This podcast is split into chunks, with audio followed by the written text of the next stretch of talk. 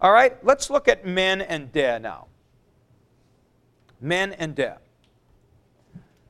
When two balanced things are contrasted, men and de are usually used each post positively, that is to say, it's never the first word, in its own clause. So look at example 21. I am an apostle, but you are the Lord. So when I'm kind of balancing ideas like that, uh, I will tend to, oh, you'd say, uh, uh, Jews demand signs and Greeks seek wisdom. See, something like that. You have this balanced idea.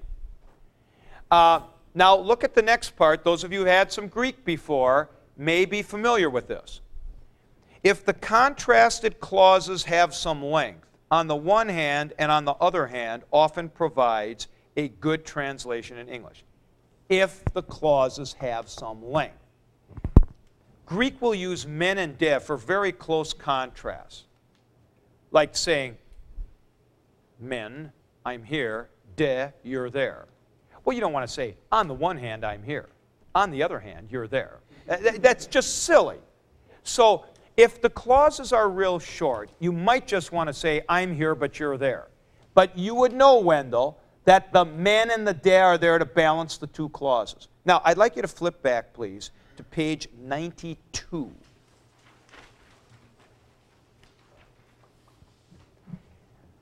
sentence D. When I was writing sentence D, I had to restrain myself not to use men and de after the first sentence. Let's look at sentence D once again. On the last day, the dead will come out of the tombs. Now, a normal Greek would now write the next sentence like this Hoi men pistoi. See? On the one hand, the faithful will be with the Lord, hoi de. On the other hand, the unfaithful. See, that's a perfect example of men and de. When you're balancing two things. I mean, this is not you take the bus to work or carry your lunch. You know, it's not two things that are unbalanced like that. You've got to have them, uh, you know, took a while, didn't it? Uh, uh, you, you, you've got to have, well, this is a perfect example. This sentence D here from the previous chapter that we just did cries out for the men-de balance. Yeah, you're just you're just kind of comparing a couple of things, and you know, there's this and there's this, or or the no, no, they're both there, and there's this, and then there's this, right? I'm wondering about the use of ego and eimi. Yeah. Were not there? Were not there. Yes, thank Could you. you just uh, say ego apostolos? Oh, oh, I see. Uh, no, uh, uh, actually, I could have done it now. I could have said ego men apostolos. I've just kind of given you a little practice with the verb to be.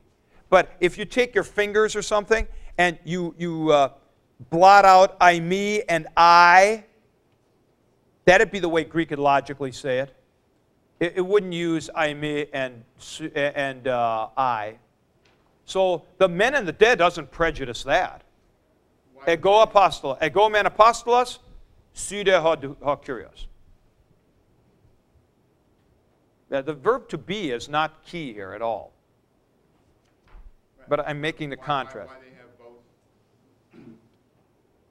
both the words, uh, ego and I. Because I'm making the contrast. I'm this, you're that. And I always use the pronouns in the nominative when I am contrasting the subjects. Not this. I'm talking to you. That's not su, but, or, or I mean ego, but I'm talking to you. Not you. Now, then, then I go ego su. How like uh, it seems like you don't need the uh, verb to be it all it, it is absent a great deal. Yeah, it is absent a great deal. Um, you will use it when. See, it'll, it'll often be omitted when it's really clear that you have a predicate situation, like Makarios ho ptochos, or uh, Makarioi hoi Blessed are the poor. You know, and, and this thing, blessed out here is in predicate position. Or here, ego apostolos. You know, it's not like I apostle. You know, I, they're going to be taking it like that.